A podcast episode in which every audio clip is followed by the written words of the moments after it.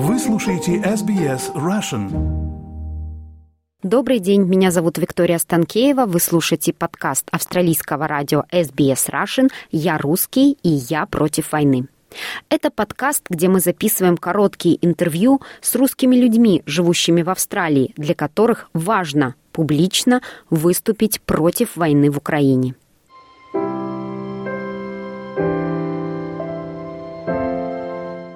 Меня зовут Сергей Ильич Гузинец.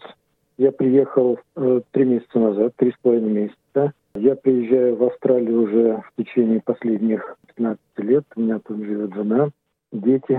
Мне 67 лет.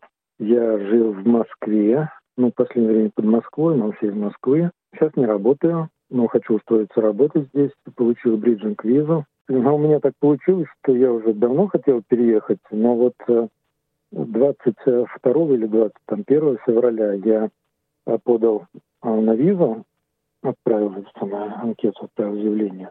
И на следующий день война началась буквально. Четыре месяца мне визу не давали. Ну, в смысле, я ждал, четыре месяца. Потом дали визу, я приехал. Да, это был, конечно, последний капля, что называется.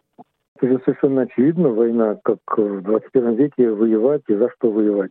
Это, это что, хочет Путин продолжать самоутверждаться или что? Но это просто преступление. Невозможно э, думающему человеку, который понимает э, какие-то там жизненные ценности, невозможно быть не против этой войны. И только люди вот в России, люди, пораженные пропагандой, только они за войну. И то там все не так просто.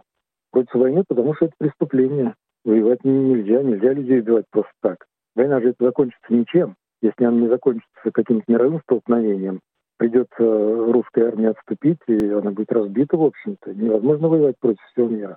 Против здравого смысла, против жизни, против всего. Ну, война — недопустимое явление в современном мире. Не надо молчать, надо говорить, что это преступление, нужно высказать свою позицию, во-первых, потом это обязательно будет услышано, и чем больше мы будем об этом говорить, тем, тем больше будет эффект. Вот у меня в России люди, вот, которые не очень хорошо разбираются ну, в политике спрашивают все время, а что нам делать, что мы можем сделать? Вопрос действительно такой серьезный. Ну как что делать? Вот только об этом говорить. В наших силах вот э, и те, кто уехали, и те, кто остались, только об этом говорить, только объяснять людям, что случилось.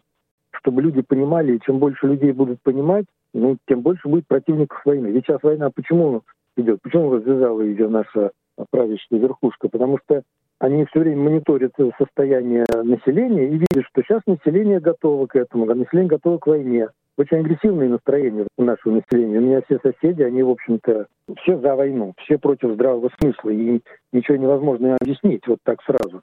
Когда я начинаю кому-то объяснять, вот, ну, там, вот у меня был случай, несколько недель подряд я разговаривал с одним человеком, и, в общем, мне не то чтобы удалось его переубедить, но он, в общем, понял, что происходит, и понял, что заблуждается. Потом, правда, когда я уехал, он опять стал смотреть телевизор, все закончилось. Но, в общем, вот только вот это, только говорите, как можно больше говорите, устраивать все эти акции. Только так, больше никак нельзя. Надо как-то, ну, хоть что-то надо делать. Понятное дело, что мы не можем предпринимать никаких активных действий. Те люди, которые в России находятся, они тоже не могут этого ничего делать. Их осталось уже очень мало. Но если кто-то будет поднимать как-то свой голос там против войны, ну, закончится просто тюрьмой. Очень в этом смысле сейчас тяжело. Надо, конечно, говорить. Надо убеждать людей. Ну и здесь, кстати говоря, в Австралии я встречаю людей, которые, они не то чтобы за войну, но они за, за Путина. Вот эта вот геополитика, э, э, реал-политик, вернее, реал-политик, вот такое движение, направление такое политическое, оно очень многим местным людям как бы мешает здраво мыслить. Они идут по этой вот проторенной дорожке, а она фальшивая, она ведет в никуда. Но все равно они говорят, что да, война была неизбежна, да, в этом виновата Америка, ну и так далее. Вот этот весь набор. И их тоже надо, в общем, ну, переубедить человека трудно, невозможно человек чему-то научить, если он сам не захочет этому научиться. Невозможно объяснить, если он не захочет это понимать. Но говорить надо, другого способа нет. И повышать уровень знаний, уровень образованности, в общем, людей, стараться делать все, что в наших силах.